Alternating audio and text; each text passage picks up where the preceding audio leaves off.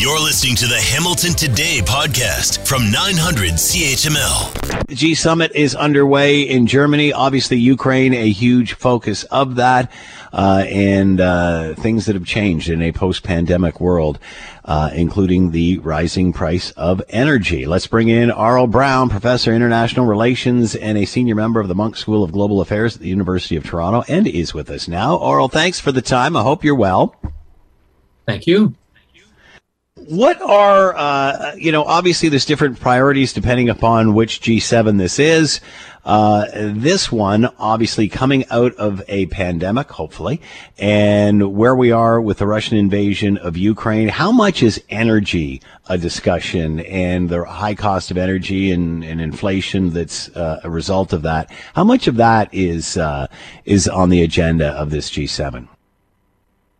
It's a huge topic because it's affecting everyone around the world and it is having a devastating effect on the economies of uh, countries uh, uh, around the globe.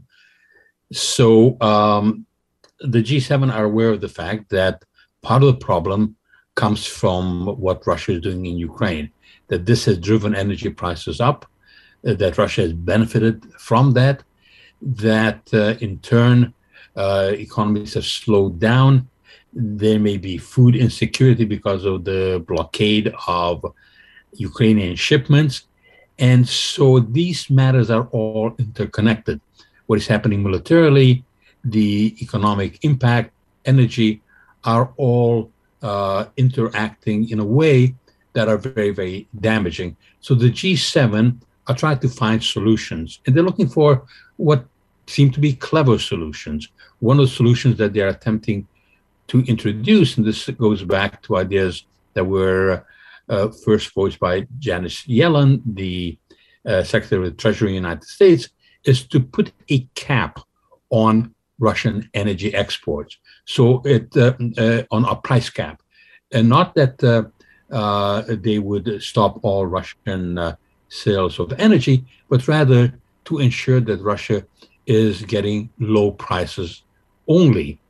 And that would not engage in the energy market, the oil market, but they would be getting much less for oil than they're getting right now.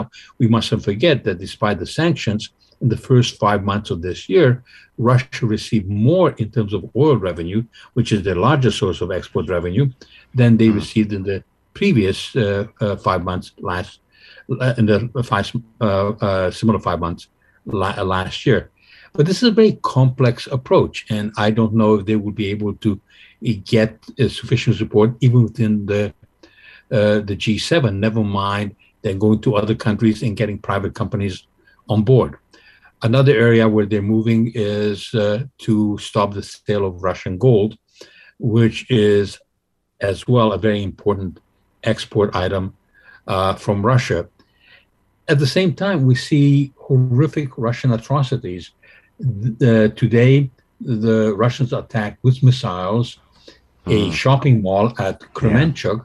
where dozens of people perhaps uh, have been killed.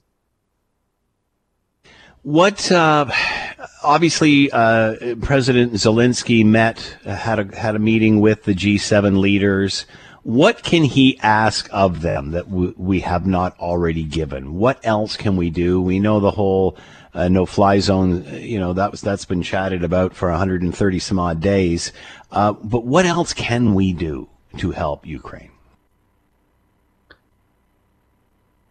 President Biden has announced that the uh, United States is going to send some potent anti-aircraft missiles uh, that originated in Norway that have longer range to help defend Ukrainian cities.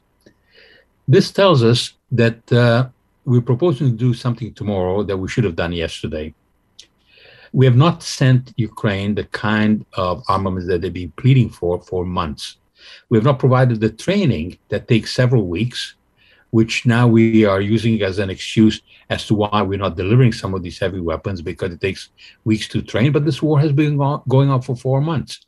And it has been this extraordinary timidity shown by the West and in particular by the American president who talks loudly but doesn't do all that much.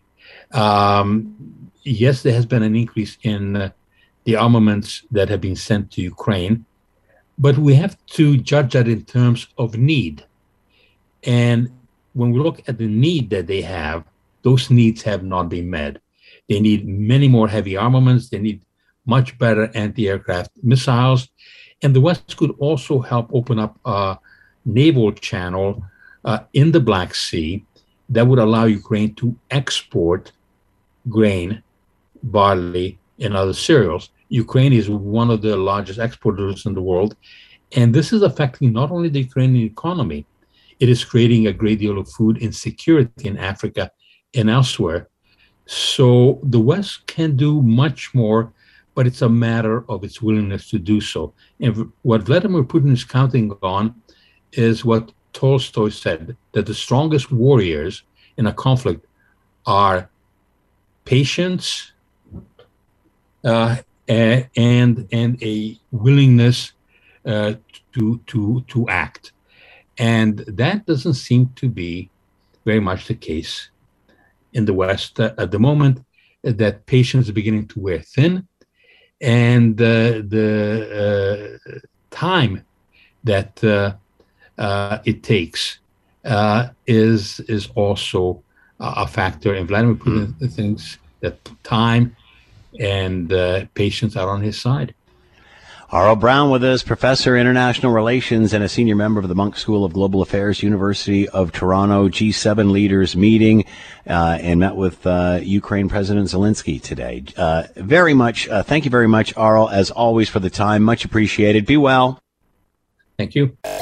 Thanks for listening to the Hamilton Today podcast. You can listen to the show live weekday afternoons from 3 to 6 on 900 CHML and online at 900CHML.com.